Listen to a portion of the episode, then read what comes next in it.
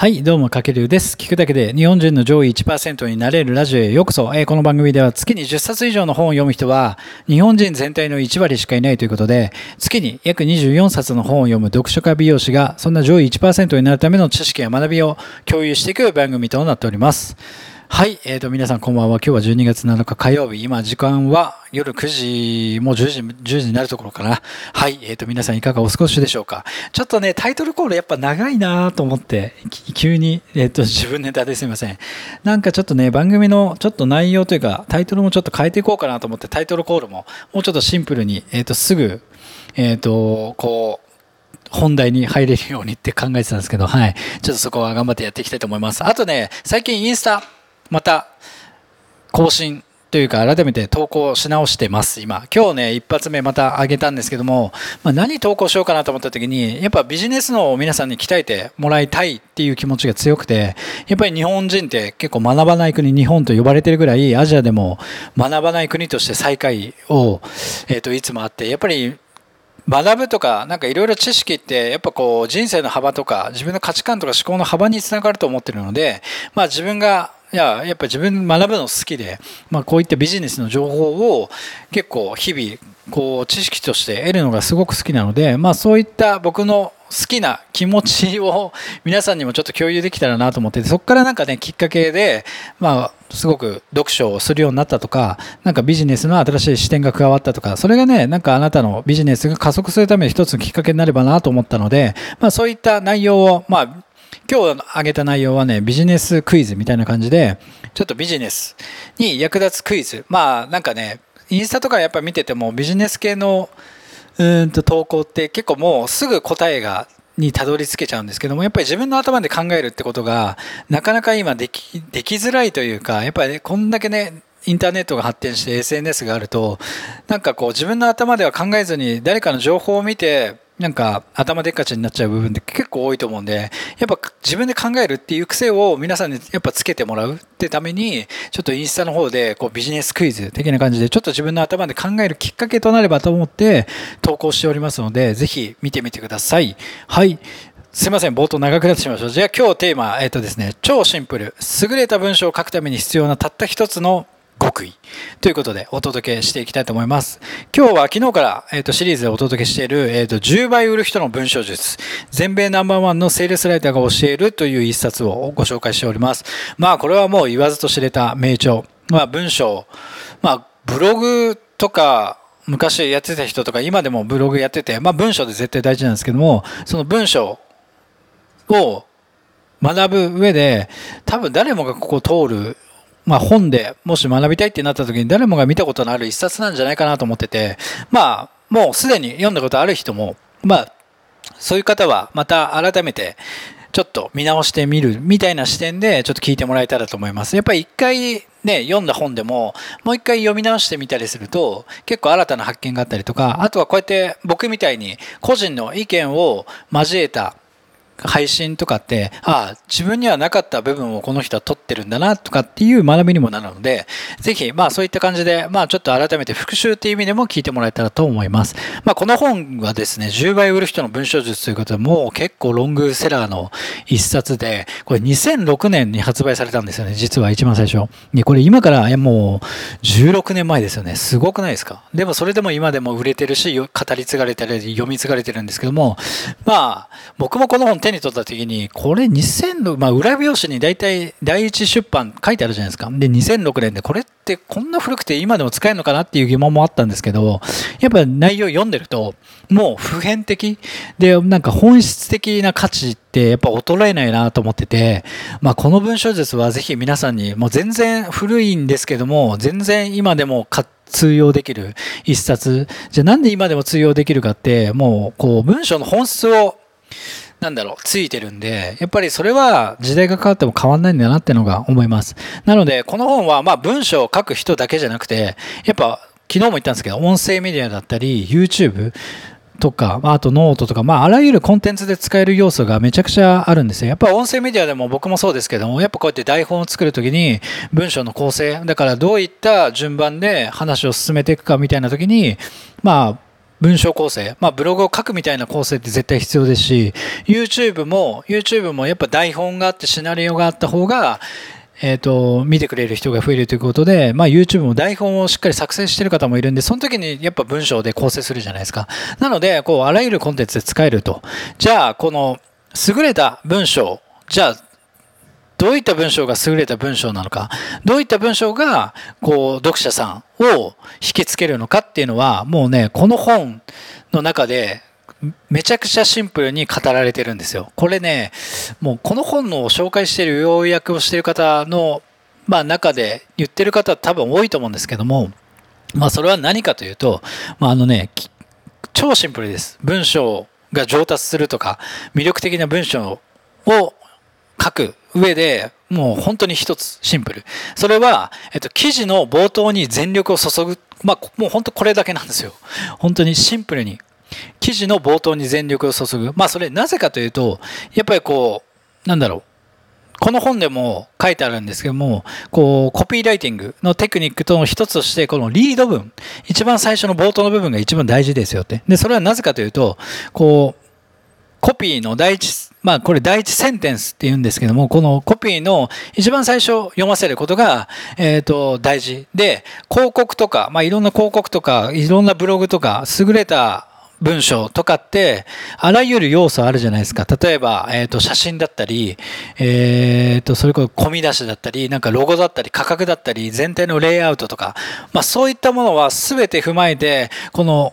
一番最初の冒頭を読んでもらうための目的のために全部存在するということで、もうこのあらゆる要素っていうのは、そもそもこのたった一つの目的のために存在する。要は、一番最初の冒頭こそ文章っていうのが最も大事。そこが一番肝になるっていうことは皆さん覚えておいてほしいなと思ってて、この文章の構成とかデザインは第一センテンス、要は一番最初の冒頭を読ませるという、ただそれだけのために存在してるってこの本でも言ってるんですよね。だからそれぐらいこの冒頭の一発目の文章っていうのはめちゃくちゃ大事だということです。で、各要素はこの一番最初の冒頭を読ませるための共通の目的となる。そのために写真があったり図解があったり、まあ今だと漫画形式だったり、あとはロゴがあったり、動画入れたり、音声入れたりするんですけど、それもあらありとあらゆる要素っていうのは、もう一番最初の冒頭を読ませるためだけの存在でしかないんですよね。つまり、リードの目的っていうのは、読者にその後のコピーを読ませることであるということで、ここがめちゃくちゃ本当に大事になってきます。はい。なので、まあその読者に記事を読ませるためには、この最初の冒頭を読んでもらうことが極めて重要な箇所で、で、ここでのさらにポイントは、もう短くせよ。もうそれだけ。もうだから一番最初の冒頭にこだわる。で、なおかつ、で、こだわるって考えるとやっぱり長くなってしまうんですけども、長くじゃなくて、もう短くせよ。もうシンプルに、えっ、ー、と、読者を引きつけましょうっていうところが一番大事になってきますね。で、この第一センテンスっていうのは短く読みやすくして読者を引きつけましょうということで、短くて心地よくて、で、まあ短いからこそこう文としてはまあ、不完全ぐらいな方がちょうどいいということで、それを心がけると、次の文も読んでもらいやすくなると。要は、第一センテンス、この、まあ、冒頭は、次の文章を読ませるためだけに存在するんですよね。つまり冒頭っていうのは次のセンテンスを読ませることだけに集中しましょうということで、第1センテンスは第2センテンスを読ませるために存在する。じゃあ第2センテンスっていうのは第3センテンスを読ませるために存在しているということで、じゃあまずこの第1センテンスを読んでもらわなければ、その後にいくらすごく有益な情報だったり、すごく有益な文章が待っていたとしても、この第1センテンスを読ませることができなければ、もうその時点で、この、まあ自分がどれぐらいね、例えばブログやってて、一つの記事に5時間とか6時間もしかかったとしたら、その5時間6時間全部無駄になってしまう。それぐらい、この冒頭に力を入れましょうってことなんですよね。うん。で、このさっき言ったように、第一センテンスの唯一の目的は、読者に次の文章を読ませることである。まあ、それ以外にもうないんですよ。だからそういった目的で、構成していきましょうっていうことがすごく大事。これは本当にブログに限らずに、例えばなんか、社会人がプレゼンテーション、みんなの前でプレゼンテーションするときも使えるし、YouTube でも、やっぱり冒頭の15秒が大事ですよって言われますよね。そこでしっかりと読者を引きつけることによって、次、動画を見てもらいやすくなる。まあこれ音声メディアでも一緒で、もう最初の、これなんかね、いろんな音声メディアに特化してる人が言ってたんですけど、やっぱり音声メディアでも、この、まあ、はい、はい、僕みたいな、はい、かけるです。えっ、ー、と、このラジオではみたいな感じで最初の15秒がめちゃくちゃ大事になる。まあそれと同じでこのブログも最初のもう1行、シンプルな1行に目を、えっ、ー、と、全力で注ぐ。で、その一行はなぜ存在するかというと、次の文を読ませるためだけに存在してるっていうところを、えっ、と、一番ポイントに皆さん考えてほしいなと思ってて、なので、この宣伝文のあらゆる要素の目的は、ただ一つなんです、これ。本当に読者に第一センテンスを読んでもらうこと。で、そこを、まあ、短くせよということで、シンプルに読みやすくして読者を引き継げる。まあ、もう本当、ここだけシンプルに皆さん考えてもらえたらいいと思います。僕もやっぱり、えっ、ー、と、文章を書いたり結構する機会多いんですけども、やっぱどうしても、えー、何書こうかなとか、えっ、ー、と、どんな内容を入れようかなとか、タイトルどうしようかなってすごく悩んで、なんかいろんな、えっ、と、文章術の本も確かにね、読んだり、いろんな文章術のノート買ったりとか、えっ、と、それこそ YouTube で配信してる人とかたくさんいるんですけども、やっぱりなんかいろんなエッセンスを加えすぎて、なんかこう、頭でっかちになってしまって結局、なんか、なんかシンプルに伝えられなくてめちゃくちゃ文章長くなってしまったって経験あるのでまあそうじゃなくてやっぱ今すごく文章書いたりしてどんな文章書けばいいかなって悩んでる人なんかなかなか文章うまくならないっって思ってる方はもう本当に今日のタイトル通り超シンプルにもうこのたった一つの極意だけなんですよ要はもう本当記事の冒頭に全力を注ぐってことが大事。まあそこが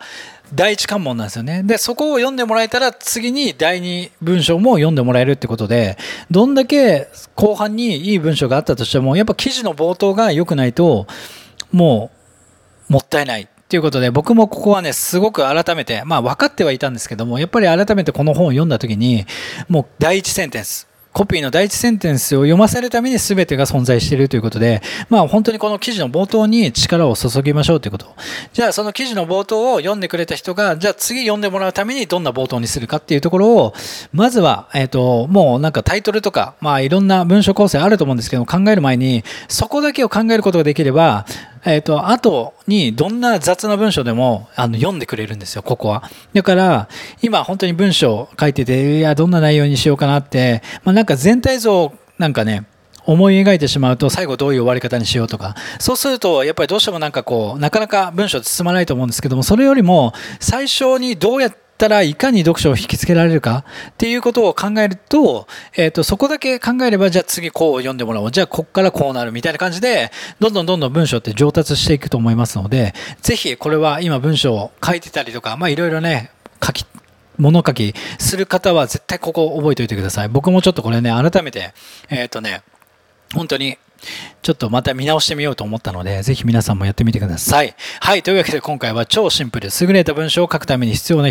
たった一つの極意ということで、えっ、ー、と、冒頭、記事の冒頭、まあ音声メディアだったら、えっ、ー、と、ショッパナの冒頭、YouTube だったら一発目の冒頭、まあ15秒とかね、そこに皆さん全力を注いで、自分のコンテンツをちょっと魅力的なものにして、いろんなファンの方を引き寄せられるように頑張っていきましょう。はい。というわけで今回は以上になります。かけるでした。ではでは。